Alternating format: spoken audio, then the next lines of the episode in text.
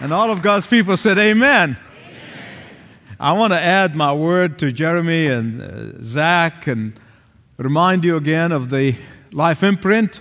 Frank Bartholomew invited Ray to that dinner last year, and that Ray's life is transformed forever. So pray about whom you're going to invite and bring to that dinner later this month. Um, every few weeks, I think a couple of times a, a month, we have the privilege of sharing our worship time with millions of people around the world through our satellite channel, Kingdom Sat.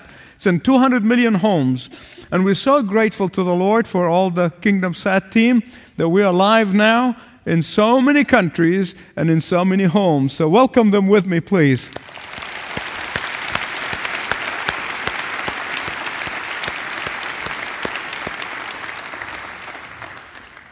Marhaba. That's about all I could say in Arabic, okay? Father, will you please allow not your servant to speak a single word of his own, but every word would be ordered, controlled, and fashioned by you, Holy Spirit, who dwells in us, that it will produce fruit in due season. We pray this in Jesus' name. Amen. Amen. You know, the word shame or being ashamed um, has been turned upside down of recent years, right? uh, things that we used to be ashamed of, now we are proud of, and we have parade for, to, to express our pride, and things that we used to take pride in, now we're kind of embarrassed and ashamed of it, and we, we keep quiet about it. And that's because our culture has departed from biblical definitions of shame and have de- produced instead its own definition. A prominent psychologist defined shame as a master emotion. He said, it is very difficult to get rid of. But I'm going to show you that he's wrong in a minute. Because the Bible portrays shame as an indicator of how we respond to sin. And that is why there is a healthy shame and there is an unhealthy shame. Healthy shame is what comes when we realize that we have violated our own conscience and that we can immediately turn to the Lord, confess and repent and receive forgiveness and restoration. That's healthy shame. The unhealthy shame or guilt is when a person rejects himself or herself and they think that, well, I didn't just fail, but I am a failure.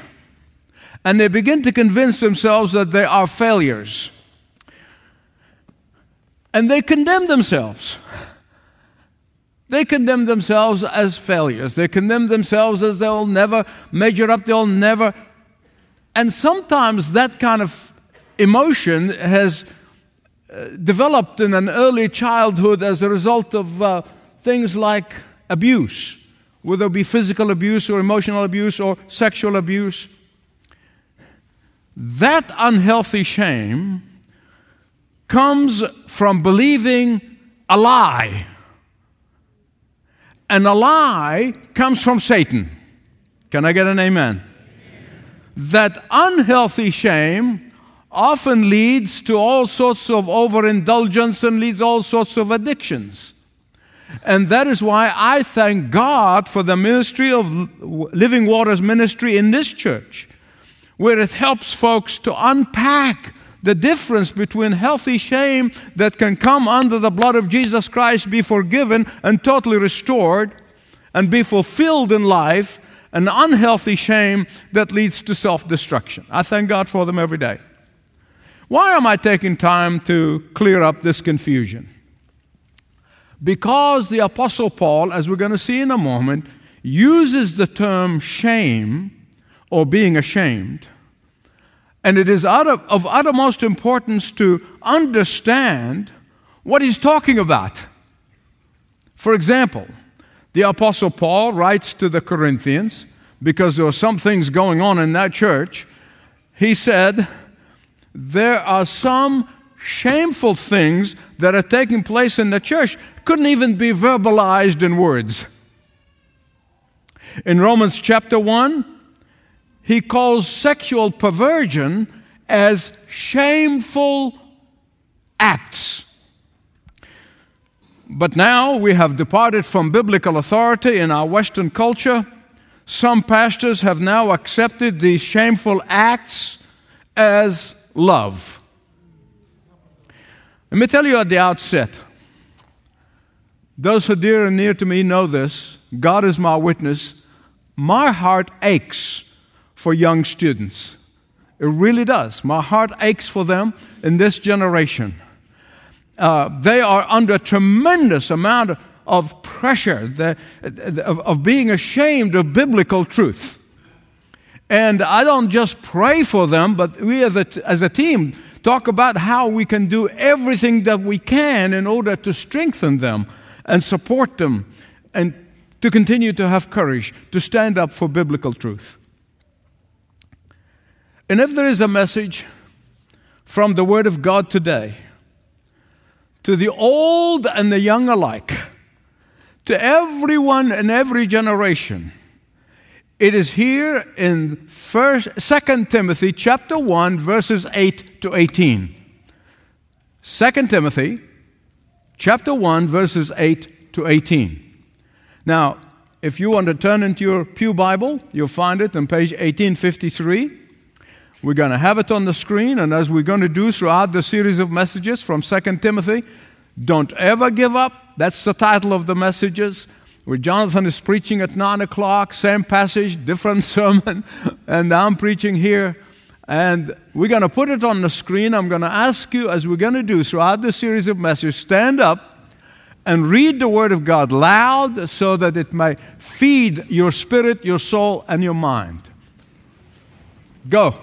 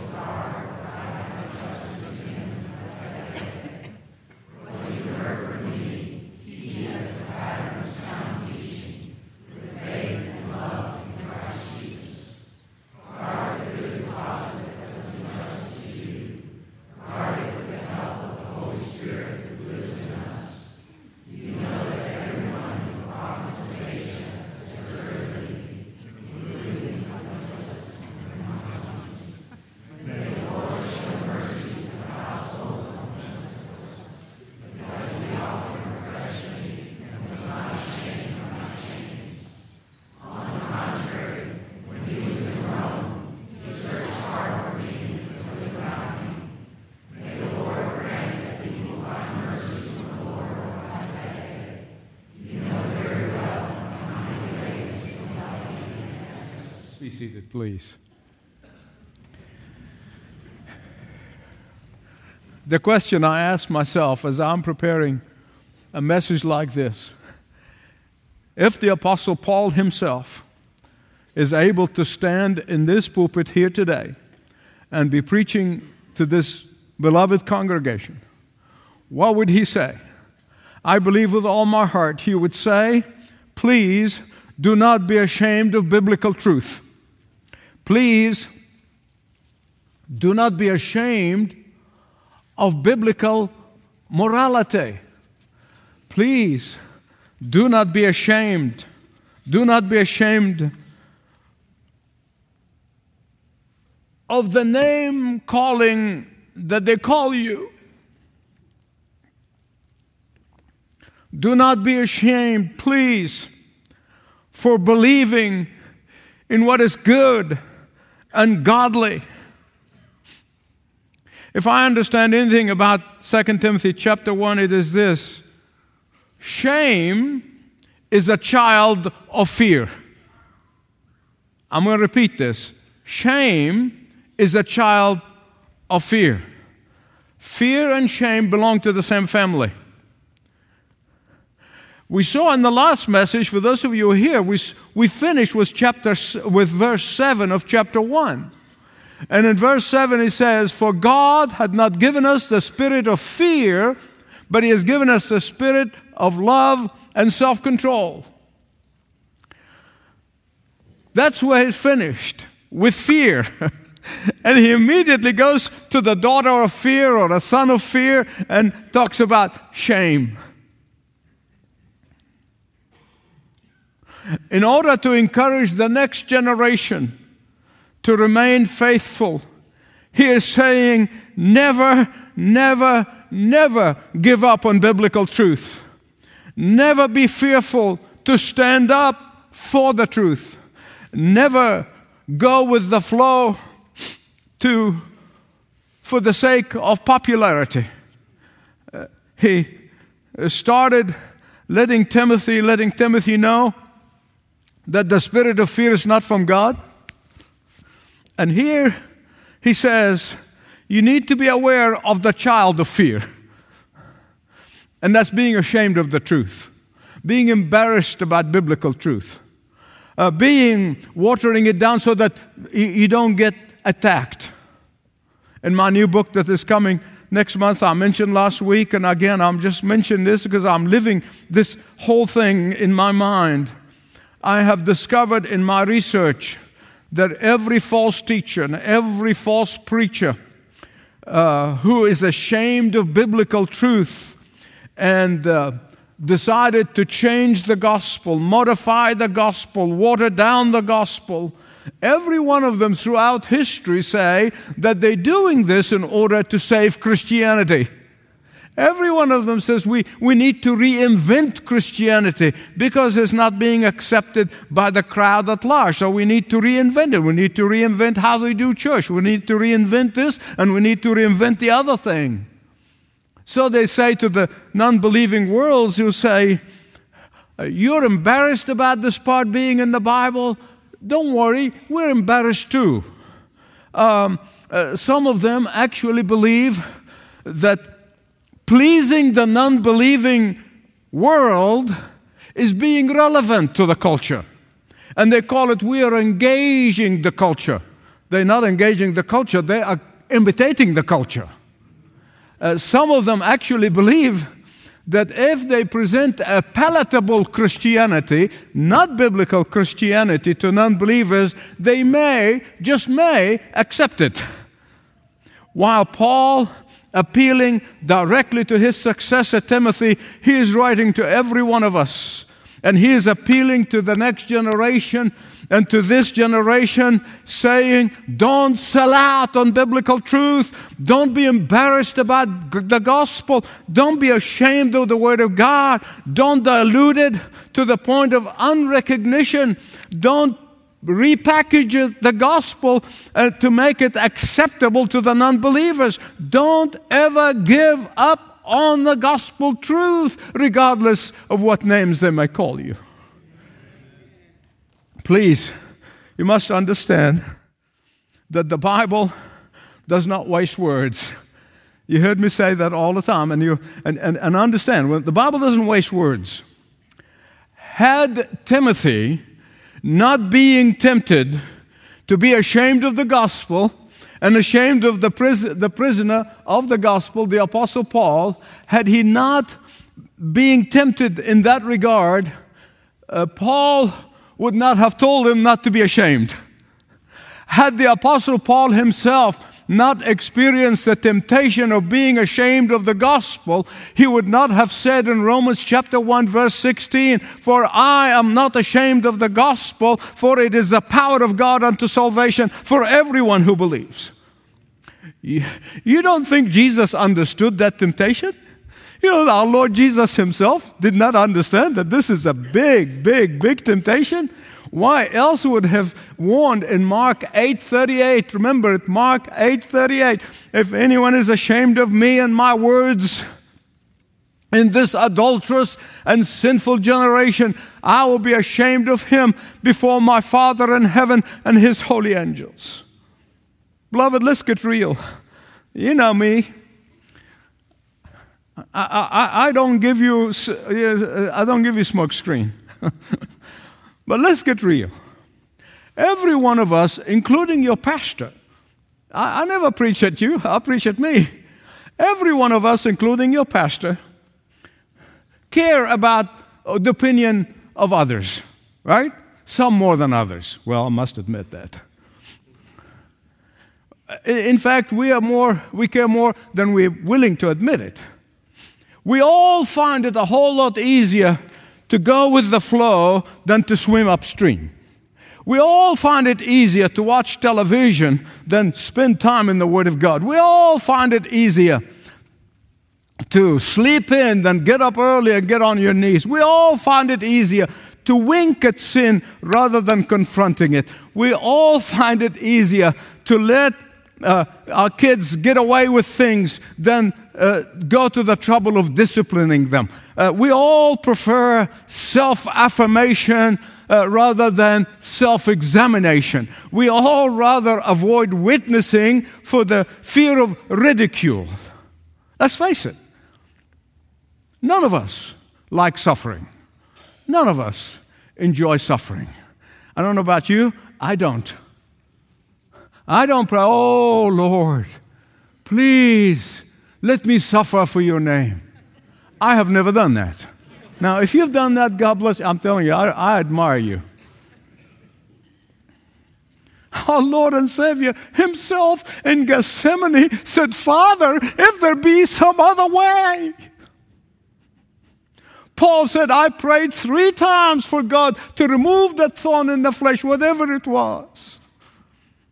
And when the crunch came in Caiaphas' house, Peter said to a slave girl, when she said, "You are one of his disciples," said, who, who, me? Je, Je, who's Je, Jesus? Who's Jesus? I don't know him. Oh, my beloved friends, God's word tells us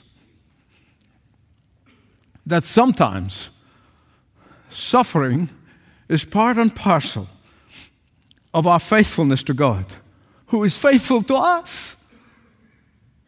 And furthermore, when the crunch comes and we begin to suffer for the for righteousness, we are not going to be alone. He's never going to leave us alone. Remember, the worst thing they can do to me is what? Kill me? That is a wonderful promotion.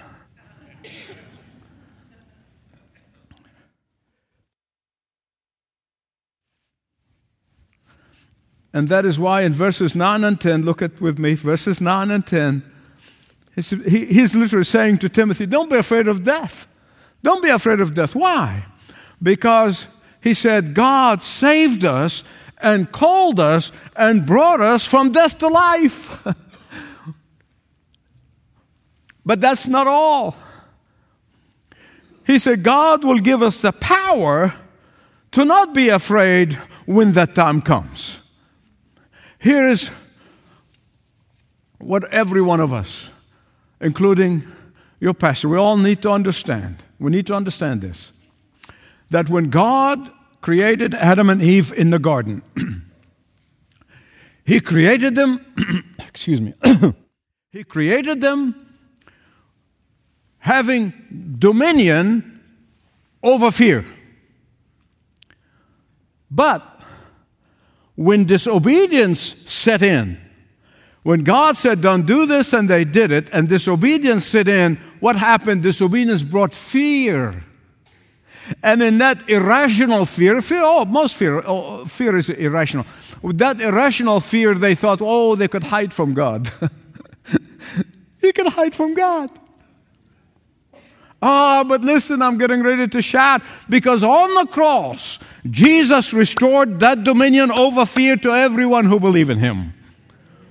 Therefore, fear has no place in the life of the brothers and the sisters of Jesus. Can I get an amen?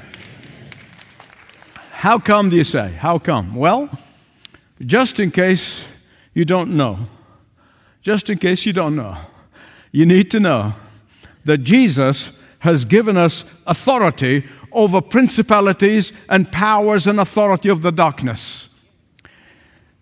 If you're ashamed of the gospel, it's because of fear. Then you do not know, or you have not yet learned, how to take authority over these powers, authorities, and principalities.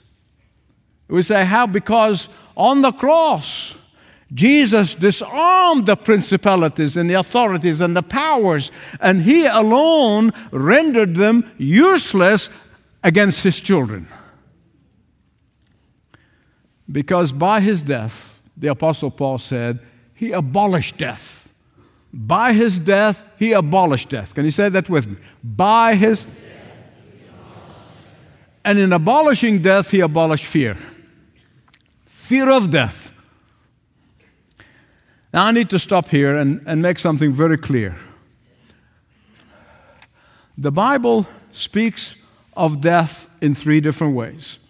Because if somebody says, well, abolishing death, what do you mean? I've loved ones died. I'm going to die by dies. No, you understand. Three ways in which the Bible talks about death. The Bible talks about the physical death. That's the separation of the body from the soul, and we all experience that. But the Bible also speaks of the second death. Um, it's the spiritual death, where the soul of the non-believer is separated from God. Then the Bible also speaks of eternal death. That's when forever there is a separation of the non-believer's body and soul from God. Hear me right, hear me right. All these three deaths came as a result of sin. They are sin's reward. But praise God, as I said, I'm getting ready to shout, Jesus abolished eternal death for the believer. He has not only abolished physical death, because all the believers die physically, but for the believer, our physical death means living forever with Jesus. For the believer, physical death is no longer the grim ogre that scares us as it does scare the non-believers. Jesus said in John eleven, those who put their trust in him shall never, never, never die, shall never be separated from him, shall never experience the second death. And because of this, Paul is saying to Timothy, Timothy, my boy, Timothy, my boy, don't be afraid of it. The worst thing they can do is what? Kill you? But that's not the end of the world. In fact, that's the beginning of it. Please hear me right. Paul is saying the reason I have victory, the reason I have victory now, even though I'm in this dungeon of four walls and a little hole in the ceiling, the reason I have victory now when I'm about to die, the reason I am not afraid of what can come to me, the reason I have not been ashamed of the gospel of Jesus Christ, no matter what they do or say, is because I know that I have already passed from death to life. Dead or alive, physically, I'm already seated in the heavenlies. Do you realize that you are seated in the heavenlies even now? You're not sitting in this congregation. You are actually seated. There's a place in heaven with your name on it. You're already seated in the heavenly places. Look at verse ten again. Christ Jesus has destroyed death and brought life and immortality to light through the gospel. Listen, when this body gives up on me, and it will, I have a superior body that's waiting for me. When this body gives up on me, which it will, I have a supernatural body that's waiting for me. When this body gives up on me, which it will, I have a spiritual body that is waiting for me in heaven. Ah, to be sure, not many of us probably will end their life in a dungeon like the Apostle Paul. Not many of us are going to be beheaded for our faith. But some of us may lose friends over our stand for the truth. Some of us may be passed for promotion because of righteousness and standing for biblical morality. Some of us will lose business deals because of our righteousness in Christ. Some of us may be snubbed by neighbors and by others because we stand, we take a stand. For righteousness' sake, some of us, very few of us, may lose their life. But the only thing that will happen when my life is snuffed out is I'm going to move from the basement to the penthouse. Can I get an amen?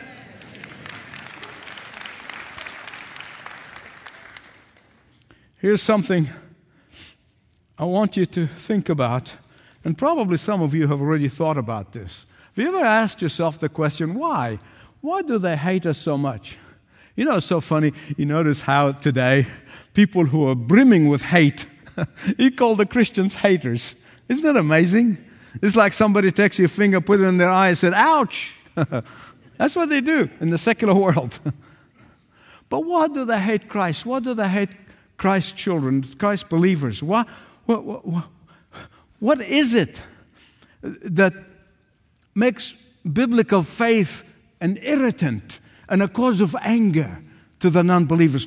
What, what, what, what about the believers? What, what, what about the infallibility of the Word of God that, that just want them to reject us? The answer actually is much simpler than you think. It's very simple. Here it is. Listening? If you're listening, say amen. Amen. Well, some of you are. Listen carefully. It's the truth. See, God saves us by grace, not by works, right? He forgives us all our sins when we repent and come to Him. The moment we recognize the gravity of sin in our lives and our need for forgiveness, God, by His grace and mercy, forgives us, transforms us, and justifies us. You say, well, what the problem? What's the problem with that? Why, why, why should this irritate them? Why should this upset them? Why does this make the non-believers angry? Well, because the natural mind, the natural mind, the non-believing mind, does not want to admit the gravity of sin. They want to take pride in it. You see, that that that they they don't want to confess it and repent of it. They want to brag about it. The natural, non-believing mind does not want to admit their inability to save themselves. What's this business? Somebody dies two thousand years ago that I can be, he can save me. No, I save myself. And that is why today, many a preacher, and that's really where my burden is, many a preacher would rather preach man's virtue than Christ's cross. They reverse them. Today they substitute one for the other. They really do. Ah, you, if you have good thoughts, good things happen to you. If you say it, it'll be yours. It's all you, you, you, you. You have the power. You can do anything you want to do. Right. As somebody says, there's some things you can't do. You can't kiss your elbow.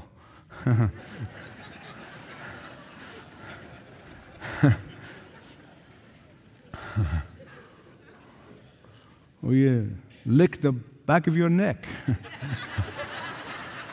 Some things he can't do.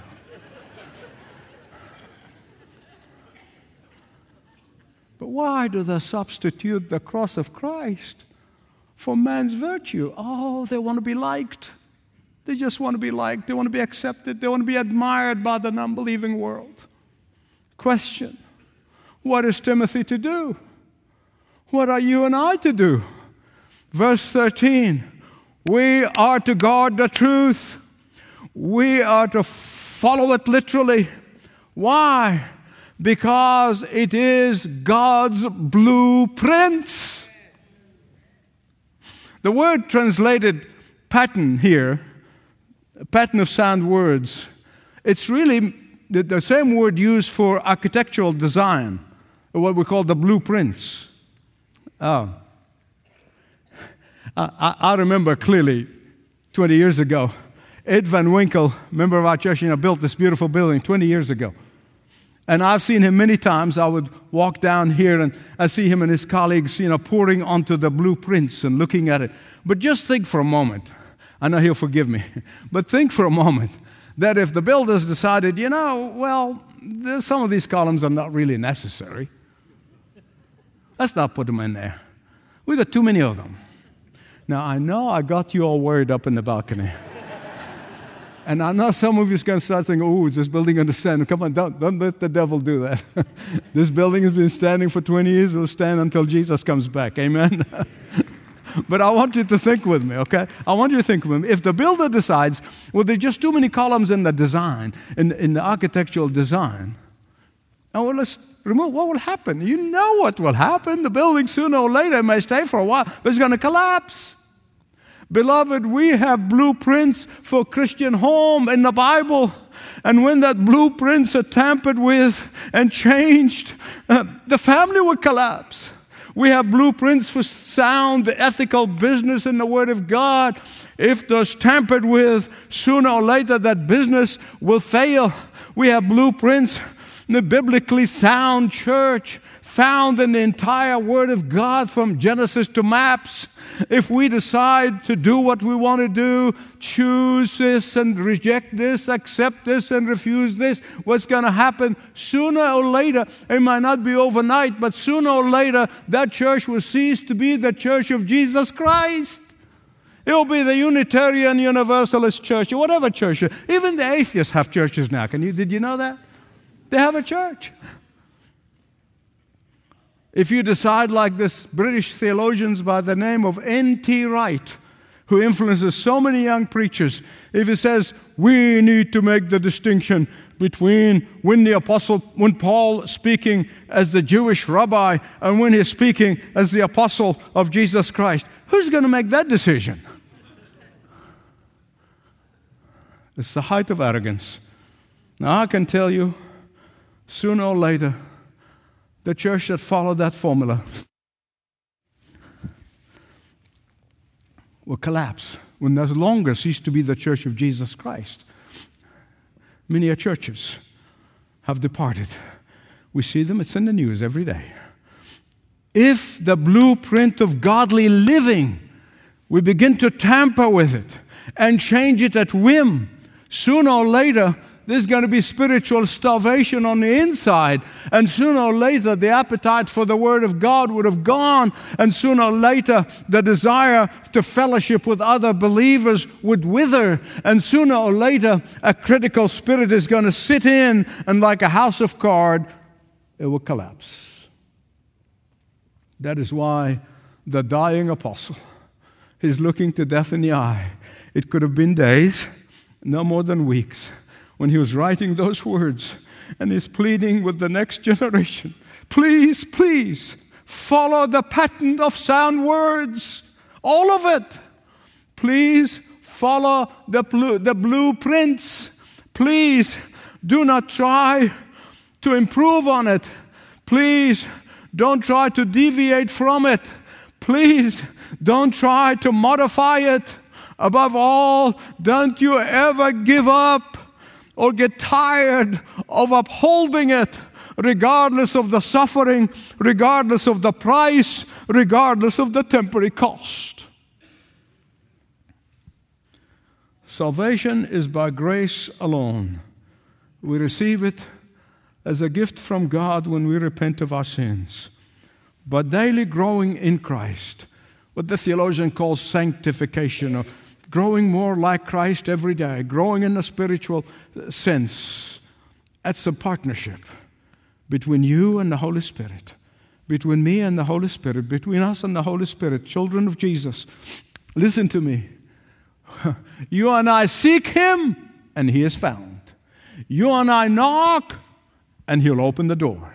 You and I call upon the Lord, and He will answer us. You and I walk with Him, He walks with us. You and I delight ourselves in Him and in His will, and He will give us the desire of our hearts. You, you and I draw near to Him, He draw near to us. And that is why Paul said, verse twelve, I know, I know. Oh, yeah. This is, a, this is a knowing experientially, not theoretically, knowing experientially whom I have believed. Uh, I know experientially that He is able to keep me faithful. I know experientially that He is able to keep and guard the truth of the gospel. I know experientially that He can empower me to uphold unto the truth unmolested till the end. Question. What is Paul's burden? Obviously, you see it right here in this chapter. His greatest burden as he is dying is that false teachers and false preachers have infiltrated the church. They infiltrated the church while he's still alive, just like they're infiltrating the church now. These false teachers and preachers, they are bent on corrupting the gospel. Uh, they are determined to rob the church of its most and only priceless treasure that has been entrusted to us, and that is the gospel of Jesus Christ. But I know. Say that with me. But I know. Come on, say it with me. But can you all say it with enthusiasm? But that He is able to protect it and keep it safe to the next generation until Jesus comes back. Remember, the burden of the Apostle Paul as he was facing death is that Timothy be an instrument in preventing the truth of the gospel to be corrupted. But he also is aware of Timothy's proclivity toward fear and intimidation. He's aware of that. We can see it. I mean, the burden is oozing out of every word he's writing. And so the great apostle is advising Timothy, Timothy, you don't have to feel that you must carry that burden alone. Timothy, you don't have to feel that you can do this in your own strength. Timothy, you do not have to feel alone in carrying this awesome responsibility. Timothy, you need to ask God for help. Timothy, you need to be on your guard, but don't ever, ever, ever forget who upholds you as you uphold the truth. Timothy, be urgent in the task of holding on to the truth as you lean on God. It's clear from the last few verses of chapter one, it's very clear that so many people in the church of Asia, remember Timothy was pastoring the church in Ephesus when he wrote him, when, when received this letter from Paul. He was in Asia, Paul was in Rome. And apparently, the word got back to the Apostle Paul that there's some in the Church of Jesus Christ in Asia just couldn't take the heat and opted to turn their backs on the truth. But thank God there are exceptions. As always, I thank God that there are many faithful knees have not bowed down to Baal. I thank God for them every day. Uh, so many of them are dear friends of mine. And I was talking to Jonathan. Some of you saw the video. You know, it's what I call the Elijah syndrome. I'm the only one. Everybody defied. No, no, no, no. Don't fall for that. There are seven thousand knees that have not bowed to Baal or kissed him. There are faithful people. And the Paul puts this exemption, this in the heat of the battle, those who have departed. Onosiphorus is one of them. In fact, he writes about him in his epistle to Philemon. That's whole one, one chapter to the epistle to the Philemon. He writes about this faithful man. He said, oh, but there are so many others have embraced, have embraced shame of being associated with the Apostle Paul. Others sold out to the cultural demands and cultural conformity. Others have defected from the demands of the gospel. Others have opted for entertainment. Others have opted for tickling the fancies. You know what I'm talking about? I mean, it's almost the images when, you know, you have a baby and go, go, go, go, go, go, go, go. That's what a lot of two hundred pound babies in churches, they go, go, go, go, go. They're tickled. We, we're tickling their fancy. Others cease to call sin, sin. Others have opted for what is called peaceful existence, when in reality it's not peaceful at all. It's an apostasy. But as far as you are concerned, Timothy, resolve to ground your confidence, not in public opinion, but in Jesus, the guardian and a guarantor of the gospel. My friend Jay Secular, friendship I value for the last thirty years. My friend Jay Secular said, I am glad God did not run the Ten Commandments through a church committee to see if they were going to affect church attendance. Thankful that he did not field test it, the commandments, or run it through Gallup poll to see if they're going to affect his popularity. And that is why Paul said, don't be afraid, Timothy. Don't be afraid. God will never allow the light of the gospel to be extinguished completely. To be sure, He entrusted it to us. He entrusted it to you. He entrusted it to faithful. As we'll see in the next message, he's asking him in chapter two to entrust it to others. He is watching over it. God is making sure that He will preserve it. Oh, Timothy, remember. Remember that He is trustworthy. Remember that He is faithful. Remember that He will accomplish all things according to the counsel of His will. And so, my friends, wherever you are, and whatever you're going through right now, you can trust Jesus, the faithful and true. And you can trust Him all the way, all the way, until He takes you home and be with Him for all of eternity. Can I get an amen? Father God,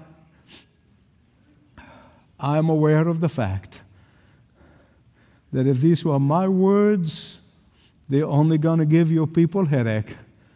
But if your words, they're going to bless them, encourage them, motivate them to live and walk and run and stay faithful all the way to the end. And for that, we give you thanks and praise in Jesus' name. Amen. Stand up and give God praise.